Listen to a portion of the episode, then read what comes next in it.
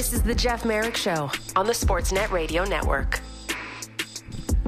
And good afternoon. Welcome once again to the program. Glad to have you aboard today. A little bit of a shuffle right off the top. Uh, in a couple of moments, normally we would talk to Elliot Friedman from 32 Thoughts and Hockey Night in Canada. But moments before we hit the airwaves, here's what I get from Frege. Where is it? Where is it? Where is it? Oh, here it is. Campbell and Walkom in five, scramble mode. So he's going to be talking to Colin Campbell and Stephen Walkom. Elliot will be aboard. It'll be at uh, 135. So in 90 minutes time, we'll get the full wrap. He will have talked to everybody, and we'll have had the the full the full understanding of what happened in day two at the general managers meeting in Florida. You know, day one was an interesting one. We're going to get into a couple of the different things there. One of them, the idea of making cut resistant technology mandatory and grandfathered, so new kids coming in uh, have to wear it, uh, but the old stubborn guys don't. Essentially, is what we're getting to. Um, coaches challenge was discussed. Yes, expanding coaches challenge both for high sticks and puck over glass like we're heading this way, right? The you can't get the toothpaste back in once you started to you know once you started down the coaches challenge route. I guess you have the technology to use it. We're probably heading towards more stoppages in the game while we try to figure out what really happened. And you know, the horrible thing for the sport of hockey is it keeps on getting faster and harder and harder to officiate. So if you think we're all done with the coaches' challenges and we're not going to add them to anything else, just look at how the game is played. Look at how fast it is. Look at how sudden it is. Look how chaotic it is. And say to yourself, well, they already have the technology. Someone will make the case that infraction X or game situation Y should be a coach's challenge or should have coaches afforded the opportunity to challenge it. It's coming. All I'm saying is it's coming. It might not be after this round of general manager meetings, but it's coming. And you know, the the drag of it all as other sports, most notably baseball, as most other sports look to make their games shorter, more economical, tidier, uh, respecting people's time, especially during the week. Um, and the NHL has always tried to get their games in uh, in and around 220, 230, two hours and 20 minutes, two hours and 30 minutes. Long gone are the three hour games. You know, stops and starts like this just add minutes on to the game. I think maybe part of the conversation should be if you can't come up with something conclusive in what is it, 45 seconds, one minute, whatever the number may be, the call on the ice stands. How about that? Just in the spirit of not so much get the call right, but let's get on with the game for a bigger conversation. Um, there was an update yesterday to the Ottawa Senators sale. The first round um, is now done uh, by way of process. Round two begins. We talked about this a little bit yesterday. We talked about it on the podcast as well. And this next round, I believe, will take a couple of weeks. Essentially, what happens now is all the groups go back and they how shall we say this? Polish their bids, shine them up nice, maybe add, you know, maybe add a couple of dollars, look under every cushion, try to find some more quarters to add to your offer. And then at that point, and I'm not sure if it goes by way of whomever bids the most, or maybe it goes by whichever the seller, the uh, the buyer, the uh, the sellers deem most credible they have an opportunity to close. So that is an intriguing part of all of this and how this happens. Um, so cut resistant technology that was discussed. Coaches challenges that was discussed. Fights after clean hits. I mean, they already have an instigator rule. Although the instigator rule is an interesting one because again, I was, I was talking to Kevin Bieksa about this on on Saturday before we went on hockey night. Just because someone drops their gloves to fight you doesn't mean you have to fight. As a matter of fact, if someone drops their gloves and you drop your gloves, to me, that's just a fight, regardless of who dropped their gloves first. Just because someone drops their gloves doesn't mean automatically you are in a position to fight. Now, you are, are also in a position where you'll get insulted on the ice and you'll get chirped. That's fine. But again, is it an instigator? If both engage in the fight, regardless of who drops their gloves first. I don't think the fighting conversation is going away anytime soon either. Um, also, today, I believe there was supposed to be a conversation about holding players out for, let's all say it together because it's part of the vernacular now, trade related reasons. And by the way, as an aside, I can't remember who tweeted it in, but it was a great line. Um, at what point are we going to see players held out for lottery related reasons? Oh, you know what? We'd love to play Patrick Laine with the Columbus Blue Jackets, but we want to win a lottery here.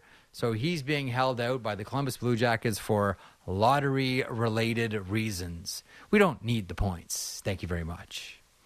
Um, the trade related reasons discussion, the healthy scratches around trade related reasons, um, that'll be a point of discussion as well around the, uh, the general managers today, if it already hasn't been. One thing that I don't think has been reported, at least I haven't seen it, yesterday I believe there was a discussion about the pegs. So man, this was a real tempest uh, in a teapot for a couple of weeks. Um, the pegs that kept coming out. Um, and one of the points that we've been making ever since has been a couple of things. And goaltenders have echoed this as well.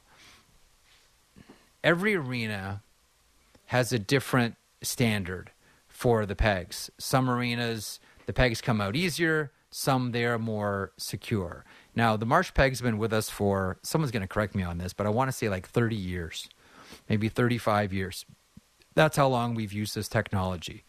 And there is a feeling, certainly amongst the goaltending community and amongst others now, that it has cost goals and delays, et cetera, et cetera, and I'm sure the officials as well, that maybe there needs to be a way to update how the nets stay in place. Because essentially it's, you know, the marsh pegs and a turkey baster to try to keep to keep the net in place. Uh, and the way the goaltenders now, with the reverse VH and pushing up, more nets are going to come off the pegs. First of all, nobody wants to go back to the way that it was, where the pegs didn't move, and we saw horrible injuries. And whenever we mention this, we always do mention Mark Howe in one of the most unfortunate injuries in the history of the NHL. If you don't know what I'm talking about, do a quick Google search on Mark Howe net injury and be prepared to feel very, very uncomfortable when you read what I'm talking about. Um, so there was discussion about the pegs and, and what to do there. There's a there's a few areas that are sort of archaic as well as you look around the NHL that will get updated one day. Uh, the pegs are one of them. Uh, and I think the uh, the goalie masks as well, and the technology to keep the mask on, like the strap technology that has been with us ever since you know the modern version of the of the goalie mask has been with us, um, really needs some updating. And you see it most recently. We just saw with Jordan Binnington again, where the puck hits and one strap comes off, and it compromises the integrity of the mask. And some goalies want to shake the mask off, and that brings with it a whole new set of questions and conversations. I think that that is going to go to the goaltending R and D department. Come back with something appropriate. What they should do is hand it all off to the guys at In Goal Magazine Kevin Woodley's crew. Let them come up with something. But the way that it is right now, like when you look at it, it's one of those things I think when you look back 20 years from now and you look at the goalie masks from 2023, you say to yourself, they use that? they use that to keep the masks on? Really? And we'll say to ourselves, yeah, I don't know what we were thinking. We'll probably say the same thing about the pegs. Um, so those were some of yesterday's discussions, and the pegs discussion, I believe, is is coming up today, or, or maybe it came up yesterday as well. Facts are getting blurred as the season goes on. Um, yesterday, no, there was a conversation yesterday about the pegs. So we'll get all of this, the time and temp on all of it from Elliot Friedman in the second hour, 1.30 Eastern specifically. Um, in the meantime, a couple of things from last night. Now, as a as one of my friends points out to me, there's something kind of nasty, sneaky dirty, and I think it goes to the outdoor game in Hamilton last season, and it might have started even before that. But there's kind of something historically sneaky dirty between two players, one from the Maple Leafs and one from the Buffalo Sabres, and we saw it again last night. Do you know who I'm talking about? if you watched Rogers Monday Night Hockey and saw the Leafs Sabres game, we're going to get to the Colorado Montreal game here in a second. But if you watched that one, specifically in the first period, there's a very sneaky, dirty, almost quiet, though, rivalry of dirtiness in the NHL between these two teams. And it involves Auston Matthews and Rasmus Dahlin, who every chance they get take a swipe at one another. Now, this is on the heels of one of the other great individual rivalries, to say nothing of the team rivalry that does exist between Toronto and Buffalo. This is one of the reasons why I want the Buffalo Sabres to do really well, because this could be a fantastic rivalry if these two teams met in the playoffs and then had some more explosive regular season games. It's just an hour and a half away down the QEW after all.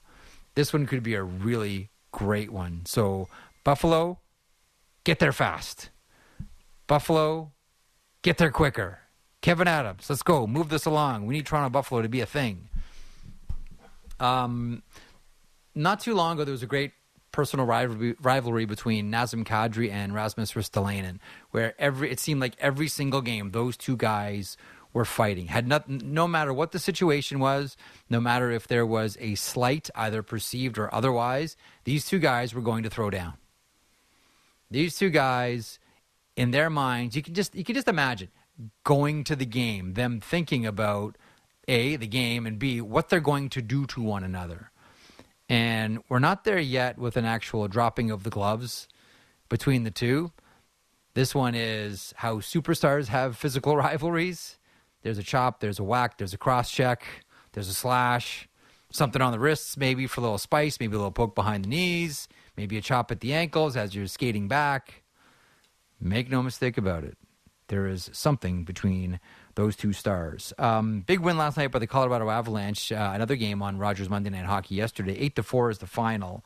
Uh, Artturi Lehkonen, geez. So Artturi Lehkonen back in Montreal scores a pair of goals, adds a helper as well, and then leaves around halfway through the second period with a fractured finger. Jared Bednar says, not good. Four to six, maybe more. Had surgery. Hit by a shot. Oh, sucks.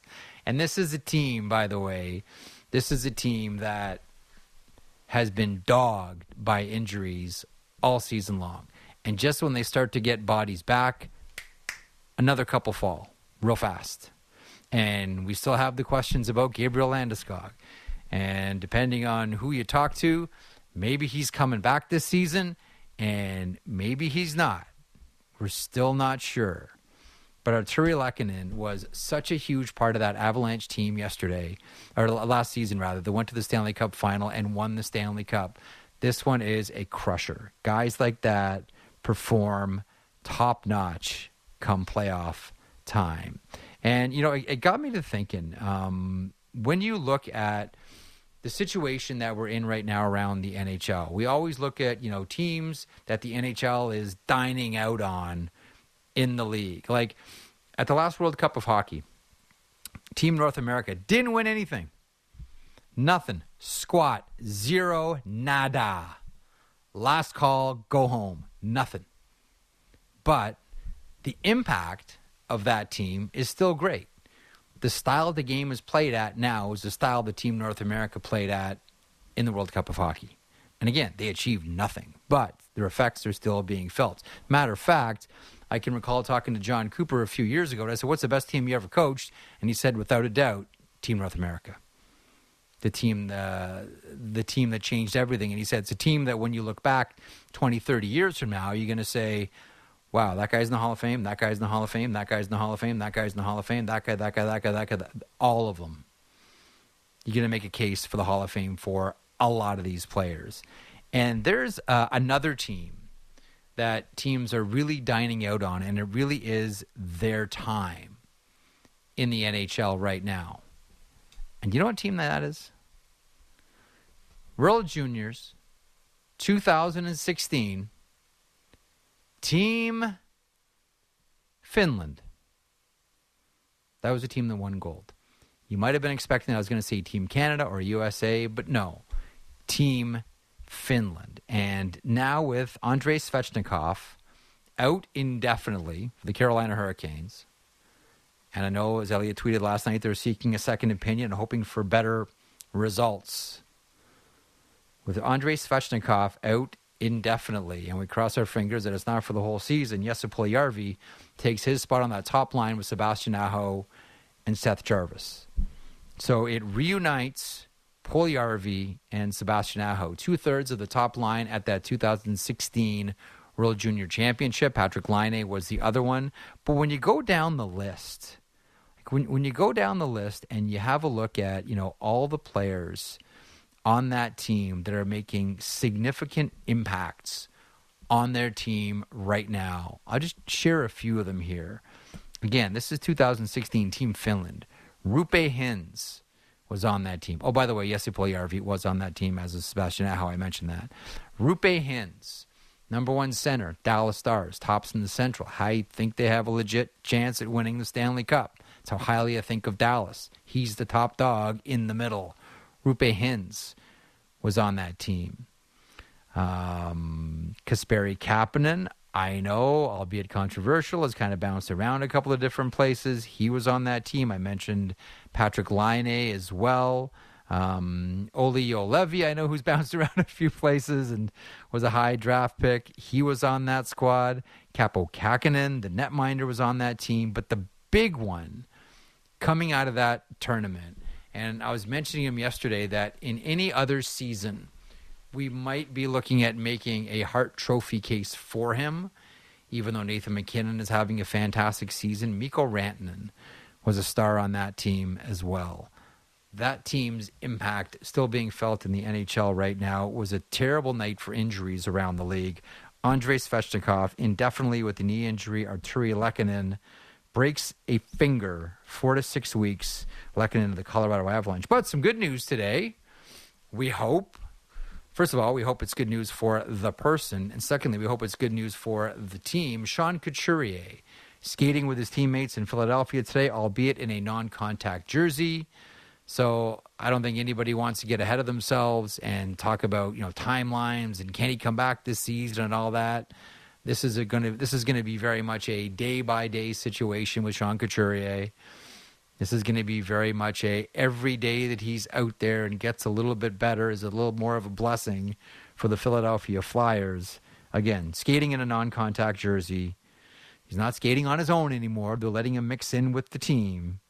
Sean Couturier on the ice for the Flyers. Uh, Want to let you know what's coming up on the program here. Coming up at the bottom of the hour, very much looking forward to talking about the New Jersey Devils, winners of seven of the last 10, winners of three in a row. Um, Ryan Novozinsky of, of NJ.com is going to stop by. We'll talk about Timo Meier. We'll talk about Vitek Vanecek. By the way, did you see that? T- I tweeted it out last night. Did you see Timo Meier grab that high pass last week? Really subtle but brilliant. It's like a lob, and he grabs it on his stick, lacrosse style. Like doesn't pick it up off the ice like we've seen with the Michigan but catches it toward on its downward trajectory, just flips it over and cradles it. Again, lacrosse style. We'll talk about the Devils and Timo Meier. Uh, random player of the day returns after we did about you know a dozen random players yesterday with Bruce Boudreau. Ryan Callahan from ESPN, former NHL forward as well. We'll get it to him. And uh, Elliot checks in from the NHL general managers meetings in the second hour, 135 uh, Eastern specifically. Maddie Marchese, our producer, is aboard once again. How you doing today, Maddie? I'm good. That was quite the open. I just started riffing. Just started talking. Yep. I don't know. it's amazing it's like, what you okay, can do when you just start scramble. talking. Uh, I'll just, I just, I know. It's ask ask my wife. Um, yeah, I just uh, stuff off the top of my head. I just wanted, to, yeah, I just, I just kind of wanted to talk a little bit about what happened to the GMs yesterday and some of the things. Like nothing was really earth shattering coming out of the GMs. Like we're not looking at, I don't think, you know, any significant rule changes. You know, I know the cut resistance stuff is is one issue, but we're not talking about um, anything that's going to, you know, really directly impact the game in a significant way. Like I don't know what they do. Like honestly, I'd love to hear the, some of the conversations to hear the general managers talk about it. Um, but I don't know what you're going to do with the idea of an automatic fight um, after a uh, after a big hit. And moreover, if both players drop their gloves, it's just a fight. Like you are again, you are under no obligation to fight if someone drops their gloves. You can just cover up and turtle. You're under no obligation to fight. But if you drop your gloves and answer the bell, then it is a fight. But if someone drops gloves and the other one doesn't drop their gloves, I think right there you go, you throw that guy in the box for a deuce. Boom. Two minute minor. Your team goes on the power play. It's a clean hit. You're under no obligation yeah. to fight. To me, everything's already in the rule book. Maybe just the conversation is enforce the rule book and remind the players: a, you don't have to fight. If you do, they wash because it's a fight. You've both dropped your gloves. And if you want to put your team on the power play, don't drop your gloves. Don't throw a punch. You don't have to. No well, obligation. That's that. That's the whole it's the whole macho thing about the sport, right? Like nobody ever wants to be labeled as a turtle. Although there are plenty of guys that do it, but the guys that are throwing around these hits that that require uh, said action from the opposing team, like like Jacob Trouba the other day against Alex Nylander. By the way, that was a wonderful hit. Um, like those are the guys. They're not gonna. It's not in their nature to turtle right? So that's that's the point about all of this is that it's never going to happen. But I agree with you. Shouldn't matter. Shouldn't matter who drops their gloves first. It's it's a fight. Two willing combatants. Mm-hmm. That's it. That's all. It's a fight. So what you're saying, moreover, then is um, end the stigma around turtling. Yes. Yes, stop. Leave the turtles alone. Save the turtles. Save the turtles and the stigma around turtling when one person wants a fight. Well, I mean, it's interesting because, you know, I can remember having um, uh, uh, conversations about players showing the numbers at the boards. And I remember having a conversation with one player, and I said, "Why do you guys do that? Like, it's you put yourself in such a dangerous position." And this player said to me, uh, it's true. We do put ourselves in a really dangerous position. He said, but think about it this way, because this is how we think about it. If you show your numbers at the boards in order to protect the puck, it's probably the best way to protect the puck. So you keep the puck if no one attacks you. But two, if they hit you, they're hitting you from behind. It's a dangerous situation for you, but your team's going on the power play. So you've both ways you're helping the team.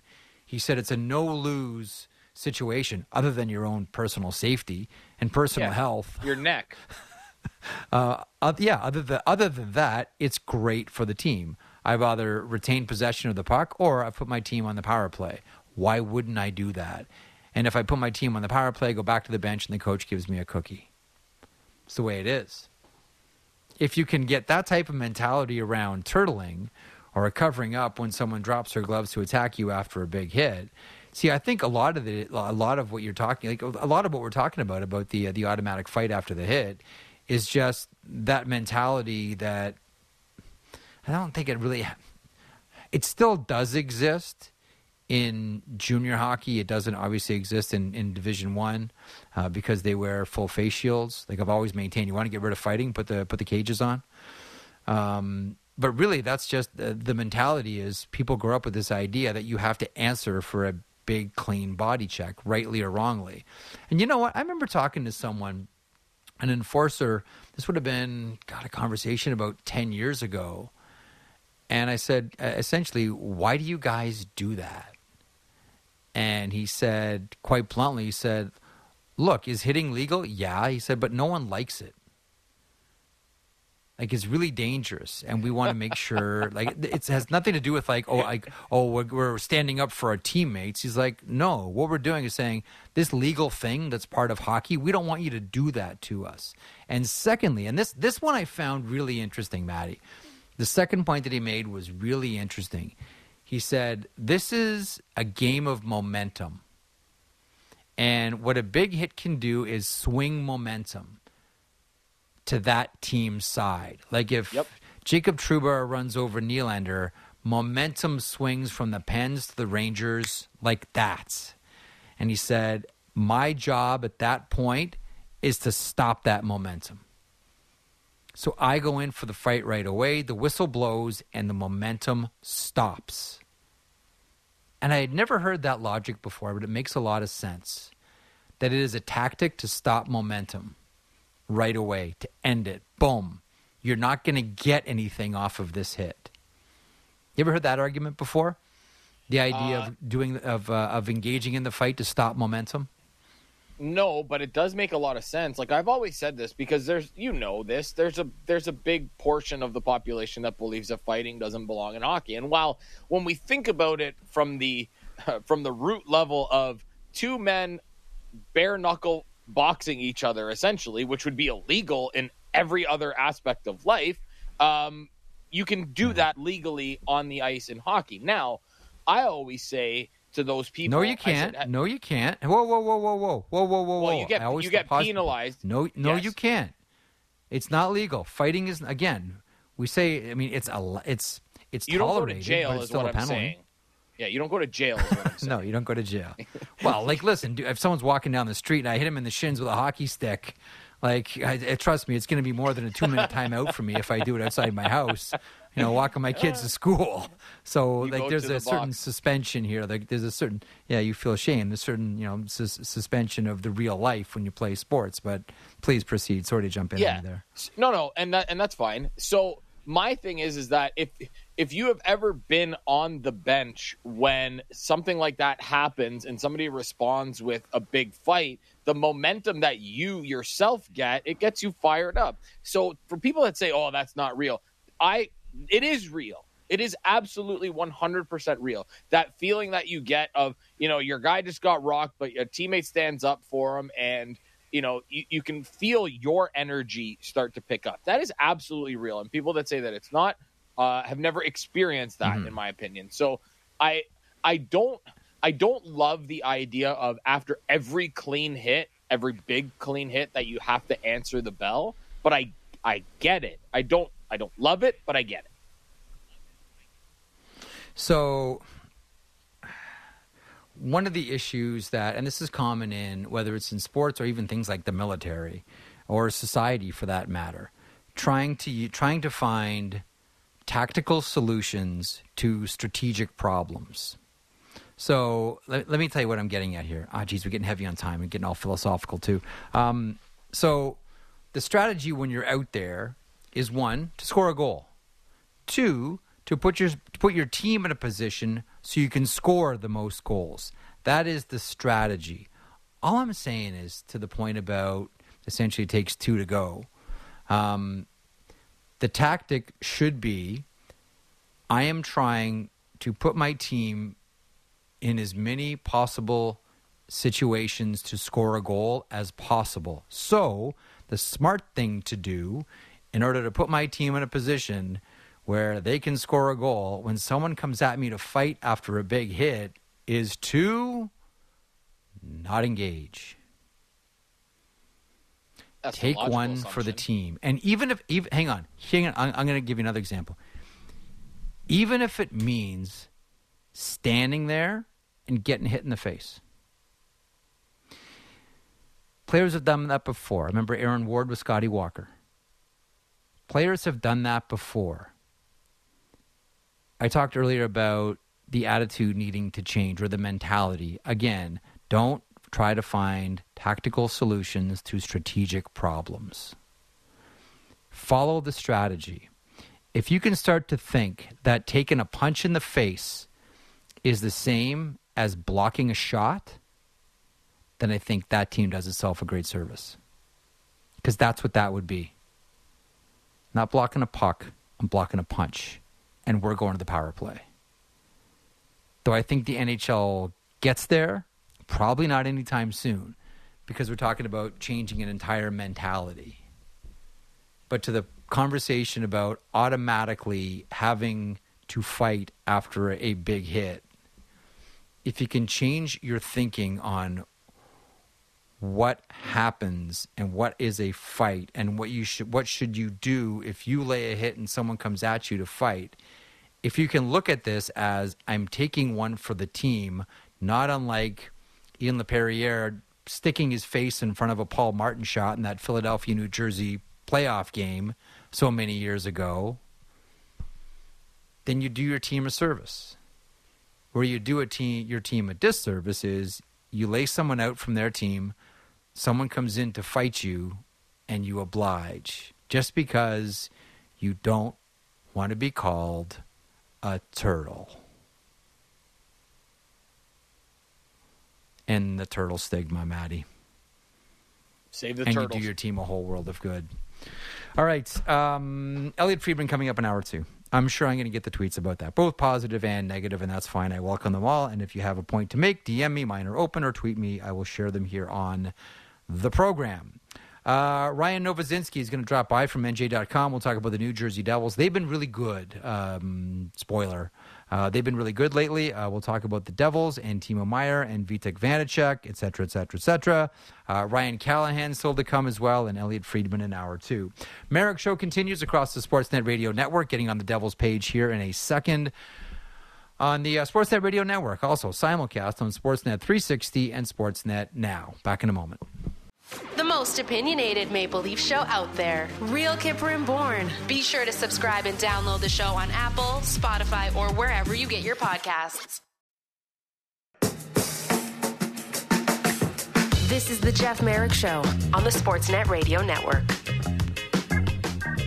Welcome back to the program. Don't forget Elliotte Friedman stopping by in one hour's time. Had to uh, postpone today's normal appearance. Um, he was chasing Colin Campbell and Stephen Walkom at the Jams meetings in uh, Florida. Uh, top of the hour, Ryan Callahan stops by as well. In the meantime, we're talking about the New Jersey Devils. There are 12 games on the go around the NHL this evening, and one that I am going to be parking a lot of time with, I suspect, will be the Tampa Bay Lightning facing the New Jersey Devils. This one looks like it could be a doozy. Ryan Novozinsky covers the Devils for the NJ.com, and he joins me now. Ryan, how are you, pal? Jeff, I am I'm excellent, and uh, you best know that I'm going to tell Nico Hischier that you said hello. Is it that bad? Like, am I that obvious? Like, that my my fanboydom for Nico man. Hischier? Like, it's it's it's so embarrassing. Like, there are a few. Like, I'm the same way about Gabriel Landeskog. Like, there's a few that I'm like this about. Where even my wife's like, "You're a grown man. Like, what's with these like hockey hockey player crushes you have?" It's him anyway. He sure is, he sure is one of mine. I, I love him. Um, but here's who I want to start with. And I want to get to Timo Meier, and I want to get to Vanecek, uh, and I do want to get to well, I want to get to Hughes, and you know, I, I want to get to to to Hischier here in a second, but not in New Jersey, but everywhere around the league. I don't think it was noisy enough about what we just saw from Dar- Dawson Mercer, a uh, 12 game point streak. You know, I've always. I've always gone back and forth. Like, is he a better winger? Is he a be- better center? Where does he fit with this team? Um, when I say the name Dawson Mercer to you, first of all, your thoughts on the 12 gamer, and second of all, just in general, your thoughts on Dawson Mercer, what he means to the Devils.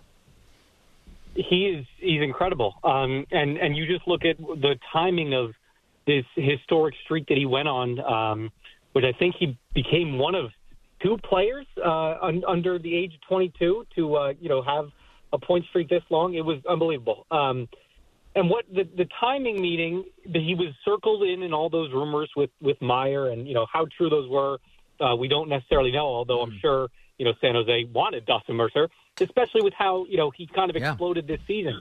He had sort of a weird like beginning of the season where you know he was fluctuating up and down. You know, top six, bottom six. Uh, at one point, he was technically on the fourth line, uh, although it was more you know uh, line deploying wise, it was more of the third line.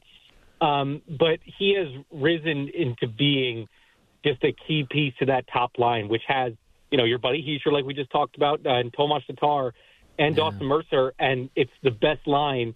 That it's one of the best lines in the NHL right now. Um, uh, you know, you look at just the uh, the amount of attempts that they have um, against other teams since they were put together. I think uh, in mid February, um, and you look at the the goals numbers, expected goals numbers, all the you know advanced metrics that people love, um, some people hate.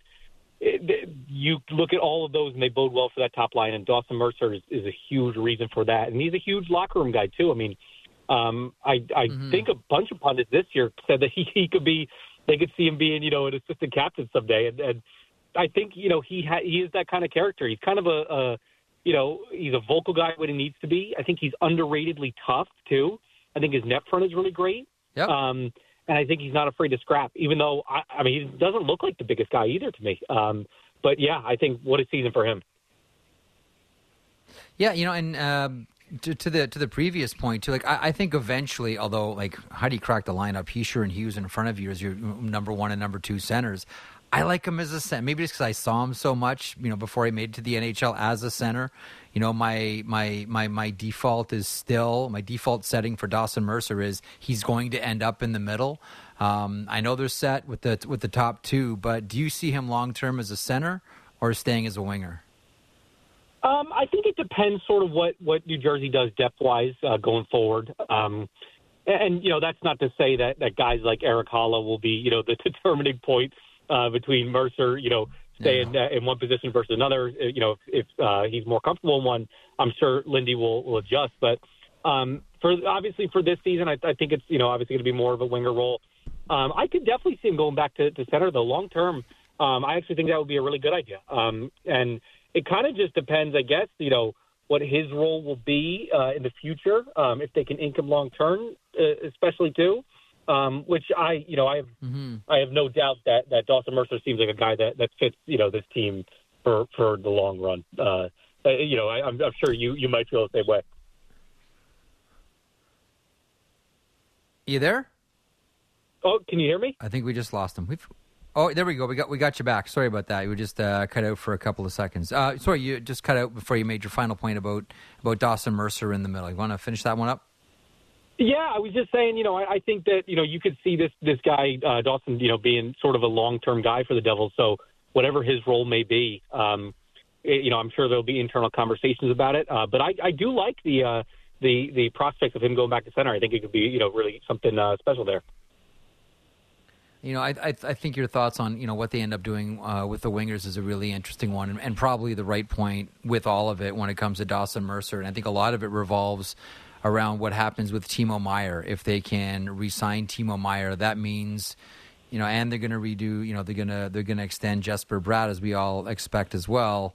I wonder about a player like Yegor Sharangovich if there's a future there. Um, and if they're redoing this and letting go of Sharangovich, is that one of the spots where you know you open up wings, you know you open up position on the wings, and that's probably where Dawson Mercer slides in. Um, okay, so here's one of the things that Friedman and I have been going back and forth on for the last little while. I think we mentioned it on the last podcast too. Connor McDavid is going to win the Hart Trophy. Period. We all know that. The race is for number two. Well, there's there's there's only one question about McDavid and the Hart, and that is, will it be unanimous? But parking that for a second, in any other season other than this one, with Connor McDavid doing just insane and obscene things on a nightly basis, could you not make a Hart Trophy case for Jack Hughes of the New Jersey you, Devils? You, Your thoughts on him being to. a candidate? Yeah, you have to. Um, any other season, if if McDavid is not going off like he is, um, and he definitely is, um, you would definitely have to put Jack Hughes in the conversation. I mean, look, look at uh, you know Taylor Hall's uh, season um, when when he won it with New Jersey back in, in 2017. He carried the team. Mm-hmm. Jack Hughes, uh, when he really elevated scoring wise this season, it came after a December in which the Devils were really bad. I mean, I think they won four games. Um, that was by far their, their worst month of the year. Um, Jack Hughes elevated his game and and he took them through a January where you know he looked like he could genuinely be in the Hart conversation. You know, um, but you know I would yeah. say I, I would say yeah you got to you got to put it there and and um, Jack Hughes as a scoring threat is is just something that I didn't. It was not on my bingo card for this year. Um, it might have been in the future, but he clearly worked on it this summer. I think he mentioned it on your guys' show that that was something you know he was modeling after Auston Matthews. Um, it's it's just um, awesome to see that growth, and you know I think him being with Meier uh, now allows him to be more of a playmaker. Um, so if Timo can get it going scoring wise, I mean that's just it's a scary thought to think about. Um, one of the things that I find fascinating about the New Jersey Devils is down the middle, and again, here I go with Hischier again, but I want to throw Hughes in here too. Down the middle, the New Jersey Devils have, just to be blunt, smallish centers. And when Hischier was drafted, there was a question is he big enough to be a center in the NHL? And when Jack Hughes was selected first overall, there were the questions is he big enough to be a center in the NHL, given all the responsibilities and given how traditionally, physically, you have to play as a center in the National Hockey League? The New Jersey Devils fly in the face of all of that, and it should come to no one's surprise. I mean, this is a team that prides itself on being, you know, someone told me, quote, the smartest team in the NHL and they don't just rely on you know old historical stereotypes and beliefs. They actually you know do the work and you know lift up the hood and have a look at uh, what makes the engine go. Um, I, I, find that endlessly fascinating. Two guy, I think Hischier's six feet. Um, Jack Hughes uh, or uh, uh, Hughes is five ten, maybe five eleven, and those are your one two centers. Like there are other like Sidney Crosby's not a giant either, but Evgeny Malkin is. Um, I, I, I can think back historically, you know, that 1970s Montreal Canadiens team. They were smallish down the center too, and they, that might have been the best NHL team ever. Um, but do you have a thought on the size down the middle, flying in the face of everything we believe a center should be in the NHL, specifically a top six center? I think this season is really a culmination of of um, and then what you just said, the, the Devils being one of the smartest teams in the league, is a culmination of just this rebuild and how it kind of all came together. I think the Devils packed themselves with people who are really understanding not of just analytics, but of how hockey was evolving. And I think Tom Fitzgerald is, is at the is at the center of that. Um, hockey's evolving. We we all hear it. You know how it's going to be. You know how it's uh, entering a more you know skillful and, and, and quick era so you have to have that um, mm-hmm. that toughness in the playoffs. And I think you're seeing that. The Devils, I think, are maybe uh, third to last in the league in hits um, and other physicality metrics. Um, they're not physical at all. Uh, and, you know, adding Meier, adding Curtis Lazar, that addresses that to where they can, you know, have more of a physical uh, push in the playoffs. Um, and, you know, in addition to guys like Nathan Bastian, in addition to guys like you know, uh, Miles Wood and, and uh, Brendan Smith. Um, they wanted to get more of that, um, but I think their bread and butter, as you've seen this year, is just their skill guys and and you know how well they can create these chances, how well you know they possess the puck. Um, Lindy's system is is just working out, and and and um, I mean credit to him for evolving as well. I mean, as you guys know, like he's I mean probably what the longest tenured coach in in, in the league. Uh, right now, or one of the most seasoned coaches in the league right now. Jon Cooper. Um, credit to him for evolving as well. Jon Cooper. Jon Cooper. Oh no, I, am not saying uh, Jon Cooper, the... consecutive tenure. Yeah. Oh, okay. Oh, you mean ten, like in general? Oh, yeah, absolutely. Uh, yeah. Lindy's. oh man, Lindy's been around since like yeah, straight sticks and and and and wrist shots. Um, let me. Uh, you know, the, the your point about hits is an interesting one, and I don't have the answer in front of me, but you know, the idea of a team being amongst the bottom in hits. Um, once upon a time, a manager might look at that and say, "Oh, we got to get, you know, we got to get tougher. We need more guys with snarl." Until you realize, well, you're only doing the hitting when you don't have the puck.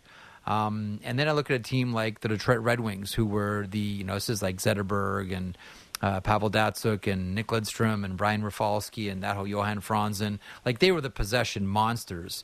Um, but a lot of those guys, like left the game injured. And I can recall having a conversation with one person who said, well, they got injured because they always had the puck, and that's when you get hit. That's the only downside of being a possession team. You get hit a lot. Strategically, there are smart plays where you surrender the puck. And I think that's why Carolina does it a lot. Like Carolina is this combination of new school, old school, where, you know, it's a new school approach, new school way of, of measuring what's happening out there, yet they lead the league in dump ins and retrievals, which is the old school way of, of getting the zone. Essentially, what I'm getting at is I'd be really curious to see a, uh, and as I say this, someone is going to send this in, partially, you know, why I say things like this. I'm curious which team gets hit the most which team has received the most hits on a uh, on a nightly and and and seasonally basis as well? Um, just for for no other reason other than you look for players that might be predisposed to injuries just based on the style and if it's a strong possession style, how many times they get hit. And again, this would just be probably anecdotal with you and me, but do you notice New Jersey getting hit abnormally more than other teams? Um, yeah, I mean that's that's a good point. Um, I would bet that you know you, you would obviously look at um, and given the examples that you just gave, I would bet that you know the team that leads the league in, in, in Corsi for would probably you know be up there in, in terms of that. Um, I do, you know, I, I now that you mentioned it, I do uh, notice that New Jersey does get hit a lot, um, and you know sometimes those big hits have been uh, detrimental to them this year, um, or big hit, you know, uh, hits laid on them. Um, especially because they don't have that really enforcer that can, you know, go at uh, somebody, you know, that that lays a big hit. Uh, I'm trying to think of an example of what happened earlier this season. I think there was uh, during one of their Ottawa games, um, they there there was a big hit. I can't remember from who, um, but they they uh, I think it was a cross check against Teaser actually, um, and nobody, everyone just kind of stayed the course. So people were kind of kind of ticked off about that. Uh, you know, wishing the Devils had more of a physical edge. They've had guys step yeah. up and be sort of those enforcers. They've had Bastian step in that role. They've even had Michael McLeod has uh, stepped up as as kind of a fighter on the team now. Um, but yeah, I, I, that's a that's a very good point, Jeff. Uh, I'll have to uh, look into that, although I'm sure it's already been sent to you. you, know, you know, it's funny you mentioned you mentioned McLeod a second ago. There was that one. Uh, who was it against? It was two or three weeks ago. Um, uh, the defenseman, Philly, uh, Nick Seeler, the McLeod Seeler oh, yeah. scrap.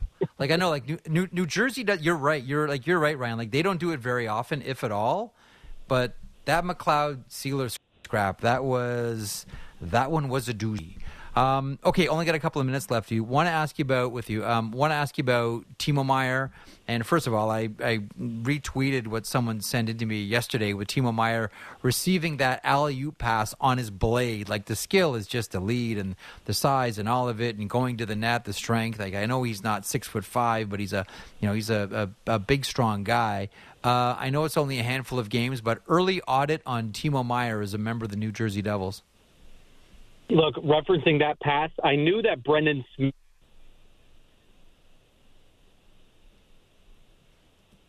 Ah, we just lost them. We've had the worst luck with phones the last couple of days. Well, yesterday with Gabby was, I mean, he's driving through the fields of Pennsylvania. Um, but getting Ryan back on here to talk about Timo Meier. Ah, I'm running out of time too. Um, that was a spectacular reception.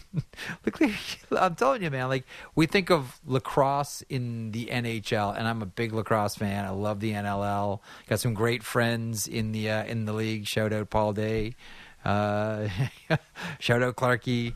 Um, but uh, that was I don't know how many times. I think Kent Nilsson used to do that, where you would flip him a puck and you would he would be able to receive it like a ladle on his blade and keep going. Um, that is the crossover of lacrosse and hockey right there.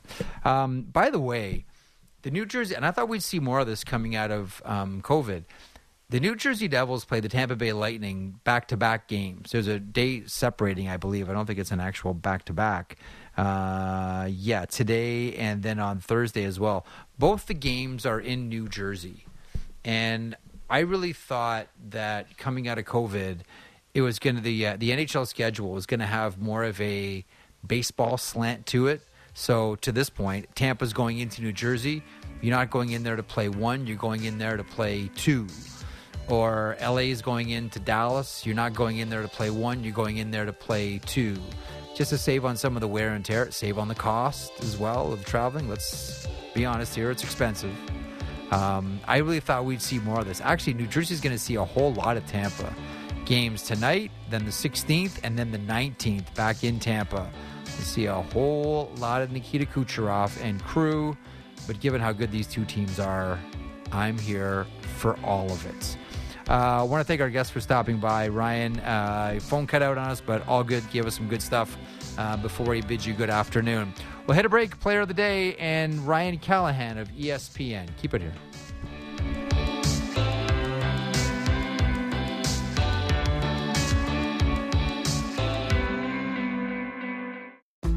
Discussing the biggest stories that matter to Toronto sports fans. The Fan Morning Show with Ailish Forfar and Justin Cuthbert. Subscribe and download the show on Apple, Spotify, or wherever you get your podcasts.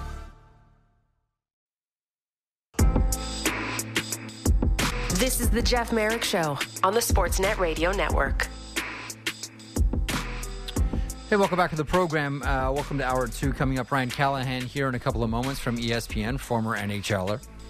Elliotte Friedman at the bottom of the hour from the general managers meetings in Florida. Speaking of which, that's where Michael Russo, our good friend from the Athletic, who covers the Minnesota Wild and does national stories as well, uh, is at this time.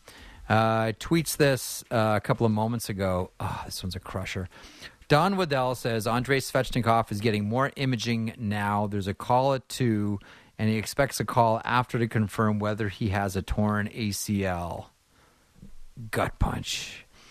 He says Svechnikov is devastated, keeps saying sorry, Don, and then adds this crusher as well. Tonight, you guessed it, is Andrei Svechnikov bobblehead night in Carolina. Matty Marchese, that's a tough one right there. The Hurricanes are facing off against the Winnipeg Jets, and it's Andrei Svechnikov night, and we're trying to figure out whether he's going to miss the entire season or not with the knee injury. That is, as we say in the business, Maddie, a tough one. Yeah, it, uh, this this game is a cruel cruel mistress at times, isn't it? I mean, Yeah. they lose they Hey, lose me- me- Pacioretty and now let me- Svechnikov as well. I mean, come on. Yeah. Well, and and lost out on Timo Meier as well. I I wa- there was I was told that there was one team that was pretty livid that they didn't get uh, Timo Meier. They felt that their offer was a better offer ultimately than what New Jersey offered. I'm I wonder if Carolina was that team. Again, the person who told me this wouldn't tell me what the team was. Um, but I wonder if it was the Carolina Hurricanes. Um, anyhow, by the way, just a quick thought on Andrei Svechnikov, and maybe it's not the right time to have this conversation as we await MRI results to see if he has a torn ACL or not. But I've always felt like at the beginning of every season, I always say to myself or wonder to myself, is this the season that Andrei Svechnikov wins the Rocket Richard? I think this guy, I know he's a 30 goal guy. Uh, when he played with the Barrie Colts of the OHL, he was a 40 goal guy, but I've always looked at Svechnikov at the NHL level and said, this guy has the potential based on the shot, the size, the strength, the skill, like all of it, to score 50 every year. Like minimum 50 goals every year. Agree, disagree about Svechnikov. No, I, I agree. The only like he started out like gangbusters this year. He had 13 goals, I think, in his first nine games, and we're going, oh my goodness, it's finally here. Um, And, I then look like a genius. Yeah, yeah. Because I, I mean- I keep, I keep, I keep saying it. Eventually, it's going to happen. I go, oh, man, Marek called this one. Yeah, didn't didn't work out unfortunately. And and like I said, I'm trying to figure out who's going to score goals for the Carolina Hurricanes in the playoffs. That's what I'm trying to figure out. Yes, Puljujarvi. It's all setting up perfectly. I would like, honestly, I would like nothing more than I talked about that 2016 Finland World Junior squad, the one that won gold with you know Laine Aho, and Puljujarvi as the top line. I would like nothing more. Well, I mean, there are a few things I'd like more, but I would like in my hockey fantasy, my hockey fantasy world, I would like few things more than to see the Carolina Hurricanes win the Stanley Cup. Jesse Puljujarvi, you know, rekindling it with Sebastian Aho, has just like a glorious romp here through the rest of the regular season into the playoffs. Turns into that guy that everyone, you know, hoped slash suspected he could be in his draft year, and you know, Markus Lehto, his agent, just starts saying cha-ching, cha-ching, cha-ching. Uh, let's talk long-term contract extension for Jesse Puljujarvi. In my fan, and I get it, it's a fantasy, but in my hockey fantasy world, that's what I'm thinking about, Matty. Well, as long as they can get him a helmet that fits. Uh, all right, random play of the day. What do we got today? It returns. Uh, we got we got a, a Toronto boy, uh, born and raised, and now residing in Okay. Vancouver. Uh, Tony Tanti, and this one's submitted Yeah. by Grant Crane and Tom Voza. Always think of him as a Vancouver Canuck, but was drafted by the Chicago Blackhawks, uh, 12th overall in the uh, 1981 draft. Yes, for those keeping score at home, that was the Dale Hawerchuk um, draft, played soccer as well. Um, and the thing that I always marveled at with Tanti, which we shouldn't be surprised at, and ditto for you know the late great Peter Zezel, was always good at playing pucks in his skates. And again, that's just the soccer background, um, but was always good at playing um, uh, playing the puck in his skates. Um, as a rookie in the uh, in the Ontario League in junior, he did something like unthinkable: eighty-one goals. 81 and had a six goal game against the Kitchener Rangers as well. Now, 81 goals in a season. That ties him second with Ray Sheppard. Ernie Godden um, Lee uh, uh, has the most ever in a season in the OHL with 87 when he played for the Windsor Spitfires. That's the guy that. When you ask Elliotte, my answer is always Brian Fogarty. His is always Ernie Godden. Who's the guy you saw in junior that you thought was going to be a superstar? in the NHL, and it didn't work out. My guy, you know, had various issues uh, off the ice, and that was Brian Fogarty, who was maybe the best junior player I ever saw with my own eyes. Now, mind you, I never saw Mario Lemieux, so temper what I'm saying here. Fogarty was the best guy that I ever saw. Friedman always says Ernie Godden. Uh, Godden ended up with the Maple Leafs organization, but 87 goals for Godden. Tony Tanti with 81. Also played for the Penguins and the Buffalo Sabres. Uh, the trade to Chicago was for Curt Fraser. And when we talk about underrated, sneaky, tough guys, I always put Curt Fraser in and around the top of that list, much like I kind of always do with Brian MacLellan, who's the general manager of the Washington Capitals. The guys that don't have to do it very often, Maddie, because nobody wants to go with them. That's Curt Fraser as well. Um, 340 goal seasons for Tony Tanti with the Vancouver Canucks and of interesting note, and it's just because I love mentioning this person's name. He played with the St. Mike's Buzzers before uh, junior hockey um, with a guy by the name of, of Shane Kukulowicz, whose father was Aggie Kukulowicz, uh, 1972 interpreter for the Summit Series. He played a few games uh, with the New York Rangers. He was sort of the ambassador, Aggie Kukulowicz was um, between the Soviets and Alan Eagleson and the NHL for, or whatever they called it, um, for 1972, Team Canada. I guess it was all NHL players. Um, Shane Kukulowicz was on his junior Buzzers team, and any chance I get to mention Aggie Kukulowicz um, because I had him on the radio a couple of different times when I used to do the show with Waters. Really, really nice man. Uh, he was always considered the Henry Kissinger of hockey. And you want to hear a really funny story? About Aggie Kukulowicz? Of course you do. So Aggie, when he opened up, because he worked for Air Canada, and that's where he was discovered by Alan Eagleson, uh, and he worked as an interpreter. When he opened up a bureau in Moscow, there was someone from the KGB who followed him around for years. Like every time he left the house, Maddie, this person would be there to follow him around. they never spoke. Like they they never spoke. They never said a thing to him. But as the infamous Aggie Kukulowicz story goes, one day on a uh, on a hot summer day, Kukulowicz uh, went over to buy an ice cream cone, bought two of them, gave one to the guy, and then walked away. And the KGB officer just kept following him and ate his ice cream cone and that was the only thing that Aggie Kukulowicz. Can you imagine?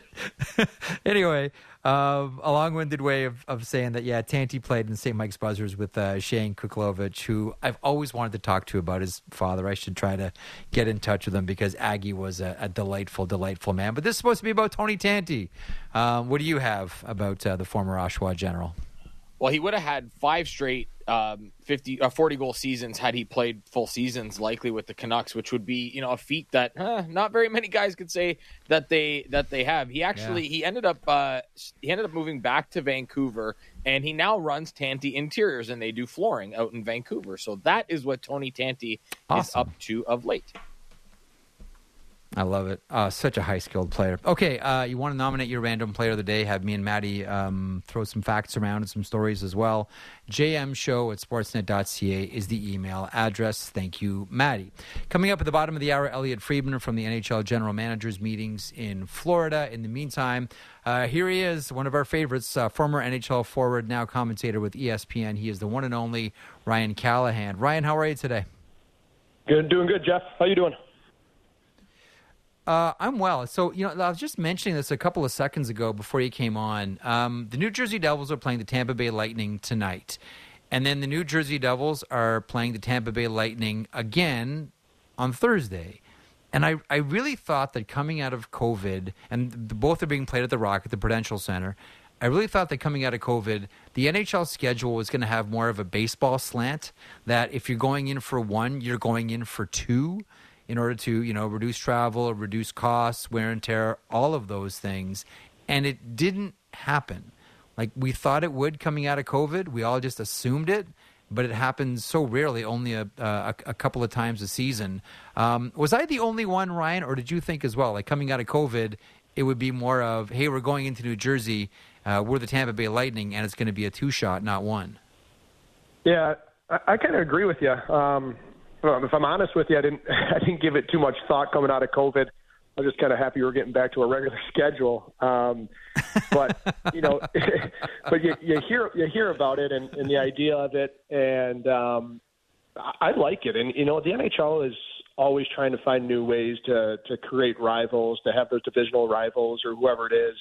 Um, you know, meaningful, emotional games in the regular season, and I think a great way of doing it is, is having these games where you, you play a team back to back. Um, you know, I, I've gone into games before where either you're playing, you know, a, a team and you you have a big game where, you know, there maybe there's some fights or some big plays, and you know it's a big emotional game, and then you don't mm. see him again for another four months. And you know, when you see him again, that that game that happened four months ago really isn't on the radar. But you know, to have one of those games and then two days later or a day later, all of a sudden you're, you're going back out there against this team. I, I guarantee that would get viewership up pretty quickly if there was, you know, some emotions or a, a big game the night before, yeah. right? And you're always looking for ways to get viewership or, or whatever. I think that's a good way. And then, and then obviously, you know, the travel, the ease on the players' bodies, staying in one hotel, not having to jump on a plane. I, I think that's a no-brainer as well to to do that. But um, like I said, I was I was more interested in just getting back to a regular schedule than worried about how they were going to do it.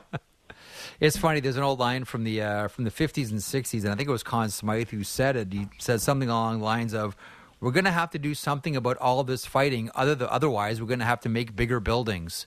Um, so you know, maybe um, Maybe I'll, maybe maybe I'll start in by, by asking about travel before we get into you know the games tonight and, and the various teams yeah, around the NHL. Yeah. Let me personalize something with you.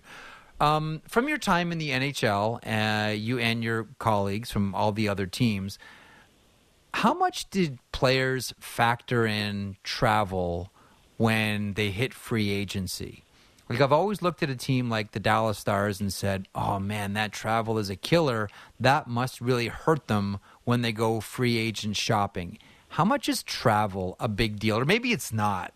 When hockey yeah. players decide when they're free agents where they want to go, is it a big deal? I think it's talked about. Do I think it's it's high on the list?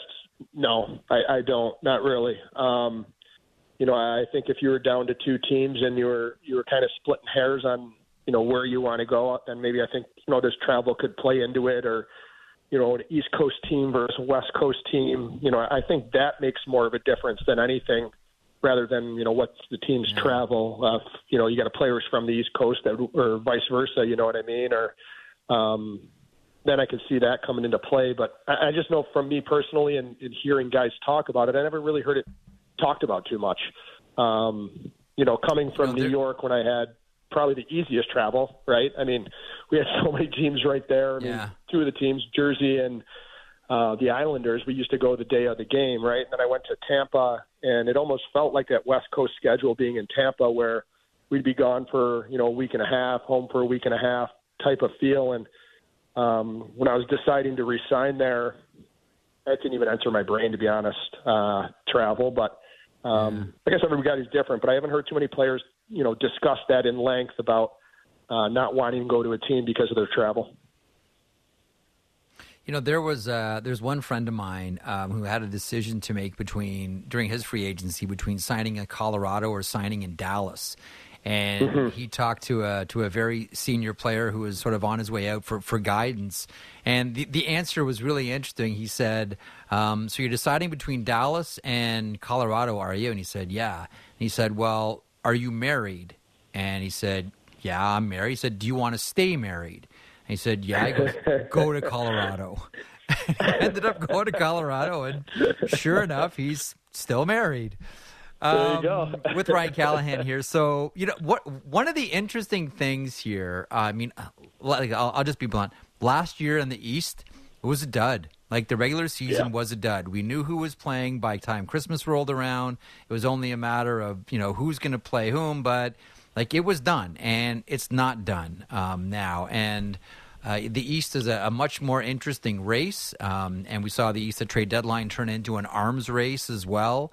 Um, just wide brush thoughts, and we'll start to drill down on a couple of teams here. When you look at what's happened in the East this year specifically, whether it's all the trades, all the superstars going from West to East, whether it's you know Kane mm-hmm. or Meier or O'Reilly, etc. Is there anything about the East this year that specifically catches your attention, Ryan? Yeah, I think first and foremost, and besides from the trade deadline, is is just the emergence of some of the, the teams that were completely out of it last year. Um, like as you said, December we kind of knew the top eight, and it was kind of just a shuffle of a little bit of who was going to play who. Where you know, coming to this year, you knew there were going to be some teams that you know that that looked like they were going to be better on paper, uh, should get better, but uh, the way that some of these teams and you know like the Buffaloes, Ottawas, Detroit's, um, I think that was the most interesting thing for me out of the East this year is just the emergence of some of those teams and, and how far they've come and how much they've they've pushed. Um, the Islanders are always an interesting team to me as well, where you don't know what you're going to get. Where they you know had some two good runs there, and then you know obviously didn't have a great year, but seemed to bounce back a little bit. You know they had a veteran team that that probably would, but you know, I think it's just the you know it's it's just the emergence of those other teams that have have interested me, and then come the trade deadline, I I, I imagine you guys were too. There's how closely you guys follow it. I mean, I couldn't believe it. Like every day, it was just a new oh, big yeah. name going from west to east, and I've never seen anything where it's star players. You know, it wasn't minor deals where you're getting a third or fourth liner. I mean, these are top headline players that yeah. were coming over to the east, and um, it surprised me, you know, and I, I, liked it too. I, I liked how it was. I mean, I, I wasn't working the trade deadline show today, so I didn't really care about how much action was on that day. But I kind of liked how each day you had, you know, a chance to talk about that trade or look at that trade. You know, it wasn't four yeah. or five trades in one day. It seemed to go day after day, so you could really like look at it and be like, okay, you know, this is what they're doing. This makes sense. And then the next day you'd be hit with another one where sometimes on trade deadline day, you, the day's over and it's hard to remember you know what guys went to what teams. You got to go back and look. Um, there's so much action going on. So I thought that was cool and, and different how GM's got ahead of it this year and um, you know went out two three weeks before the deadline and, and started making some moves. And and if I look at that, also it I think it helps for a player coming over from a trade. I mean, the longer time you could get a player to just get adjusted to everything, and everybody talks about it, the city, the organization, your teammates, the stuff off the ice. I think the better off you are um, heading into playoffs. Um, so I, I like how the GMs got ahead of it this year and it went out and spotted some players they wanted and went out and got them. So a couple of things there, man. There, there's a lot in there of what you just said. Let me let me try to pull out a couple of things. So one about sorry the about that. um, it was no, no, no. Listen, trust me, man. You, you, you left a couple of gems there. I'm gonna try to pluck them. Um, one about the point about deadline. Um, it was trade deadline week. I mean, really, Bo Horvat Yeah. kind of kicked off trade deadline, but it really was tri- uh, leading up to that. It was trade deadline week with the Washington Boston deal uh, with Orlov and, and Hathaway going. Um, it's because you're right. Every day there was the bomb, right? There was you know, Friday with uh, the Boston trade. Then on Saturday afternoon it was Winnipeg, Nashville with Niederreiter, and then on and Yeah. on. To your point, it's a it wasn't a drip. Someone just like opened a tap and it just came pouring out. The worst day of trade deadline week was actual trade deadline day.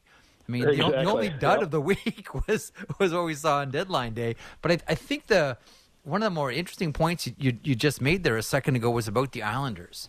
And so let me let me run this theory by you because listen, man, you played, I didn't play. You can tell me whether I'm off base or there's something here, I'm warm to the truth, or I've just missed another one. I look at the Islanders and I say, I say there are two types of teams. There are great regular season teams and there are great playoff teams. And I look at the Islanders and I say, with all the veteran experience on this team and how they play, etc., say nothing of the goaltender who, you know, I know we're all giving the Vezina to Linus Ullmark, but save some love for Sorokin mm-hmm. here.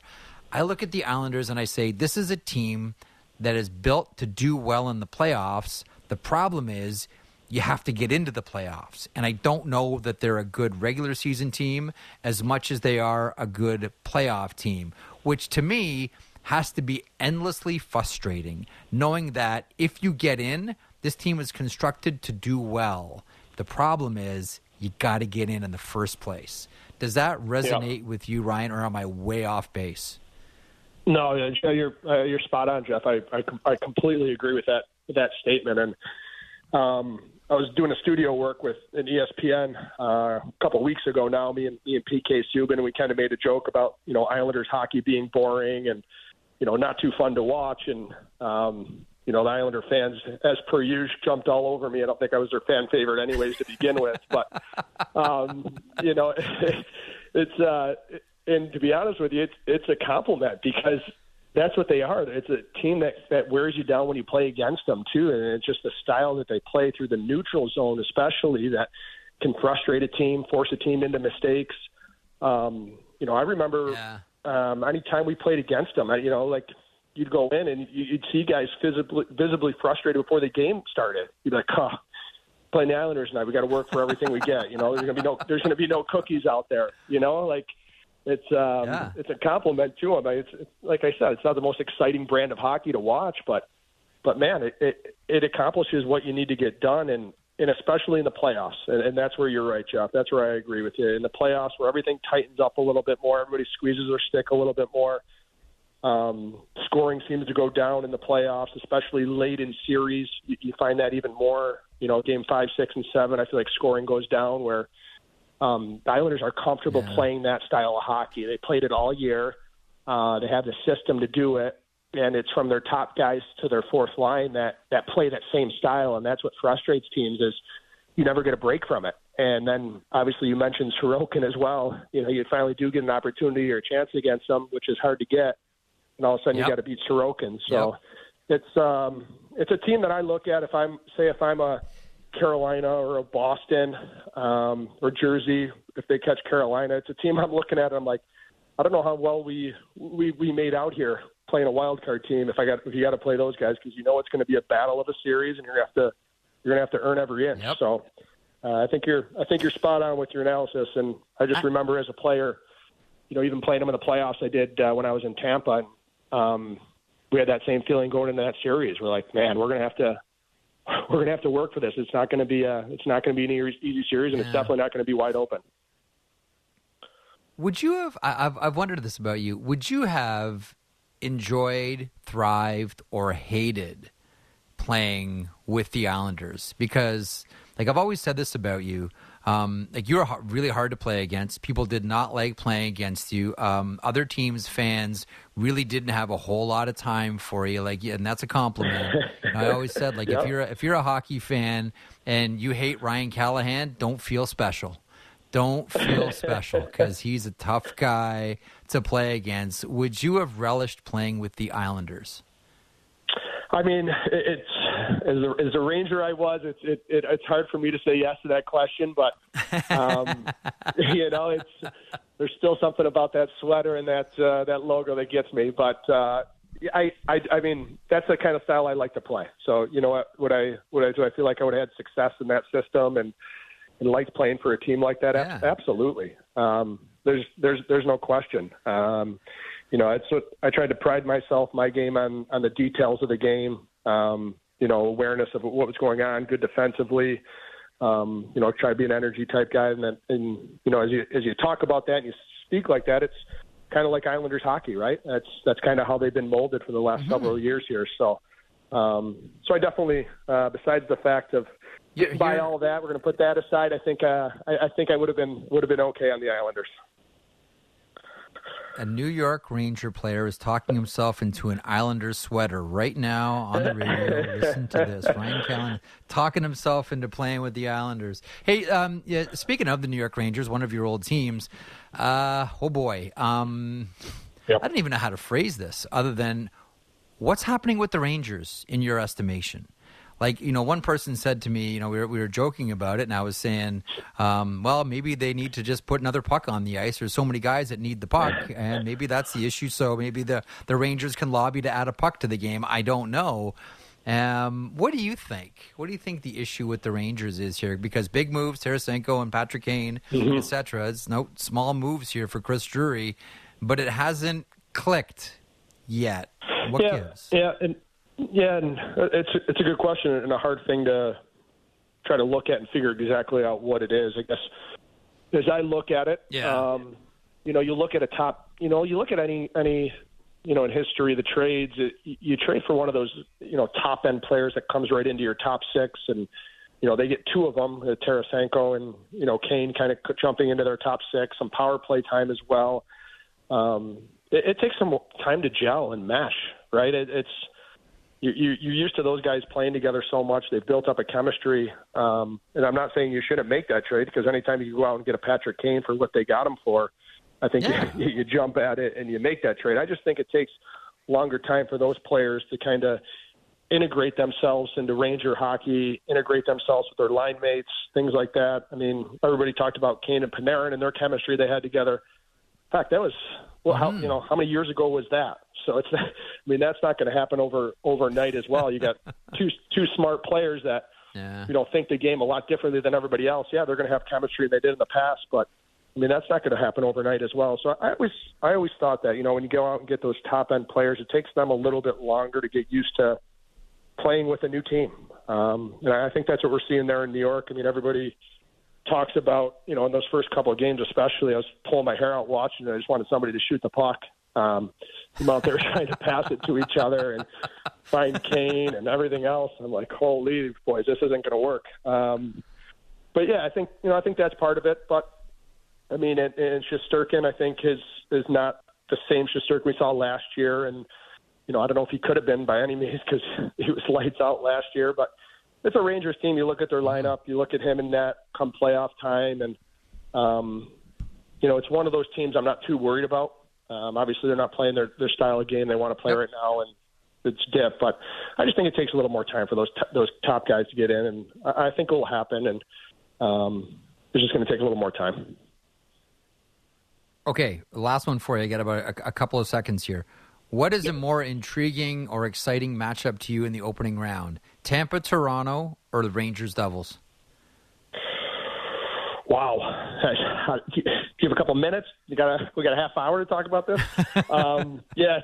You played on both. You played on you played on the Rangers and, and the Bolts. That's a, that's a toss up for me. I, I think I'm going to go towards the the Tampa Toronto and the fact that it's it's Toronto, right? Everybody's so curious if they can make it out of this first round again, and um, and what they can do. And then you got a team in Tampa that's been in the Cup three times in a row, um, a veteran team over there that, you know, if you if you have questions in net, uh, I don't think you want to play the Tampa Bay Lightning the way they can put the puck in the back of the net. And um, right now, that yeah. seems to be the only question mark in Toronto. So um, that that always intrigues me. You know what they're going to do because I think Toronto's such a good team, so talented. And I think if they get past that first round, it's going to be like kind of like the Washington Capitals year they won. I mean, they beat, you know, they won in that second round. They played us in the conference finals. They won in the finals, but after they got past that second round, it seemed like they were just that's it. You know what I mean? We finally made it past the second round. We're winning this thing. Ovi was just just different in the conference finals and finals, and then I see the same thing for Toronto. If they can get past that first round, watch out because I think they're going to have a fire lit underneath them. That's going to be behind them, and it's going to be uh, smooth sailing mm-hmm. from there. But tell you what, can be a tough time getting past that first round though in Tampa because I know they're gonna. I know those guys very well over there, and they're gonna relish nothing more than trying to knock them out again in the first round. So, you know, Ryan Callahan, this is how I know you're now a broadcast professional because you gave the Maple Leafs and their fans a very soft landing as you started the answer by saying, I think everybody's curious to see how the Leafs are doing. No, if you know anything about Maple Leafs fans, they're terrified, they're anxious, they're nervous, they are anything but curious. So I really, I really like the way you gave Leafs fans a, a soft landing on that uh, on that answer. It's a very, very broadcast professional thing to do. That's uh, that's that's that's really impressive. I'm, get, I'm getting there. Um, I'm getting there. Ryan, slowly, listen, dude. slowly but surely. No, you're there, dude. You're there, dude. Radio, television, ESPN, you name it, you're nailing it. Uh, thanks as always for stopping by, pal. You be good. Awesome, Jeff. Anytime. Thanks for having me on. The great Ryan Callahan from uh, ESPN, former NHLer with the Rangers and the Tampa Bay Lightning. A little tour uh, around the NHL. I don't know that I would describe Maple Leafs fans as curious at this point. Man, maybe specifically after that Buffalo Sabres loss last night. Angry, terrified, scared, nervous, losing sleep, sweating. this playoffs going to be awesome again. It's going to be so good. Uh, we'll hit a break. Uh, Elliotte's going to join us here from the GM's meetings in uh, Florida. What the time and temp is uh, on day two. As uh, last time we checked in about an hour and a half ago, he was texting me chasing Colin Campbell and Stephen Walkom. We'll see if he caught one or both next. The Marek Show continues across the Sportsnet Radio Network simulcast on Sportsnet 360 and Sportsnet Now. Keep it here.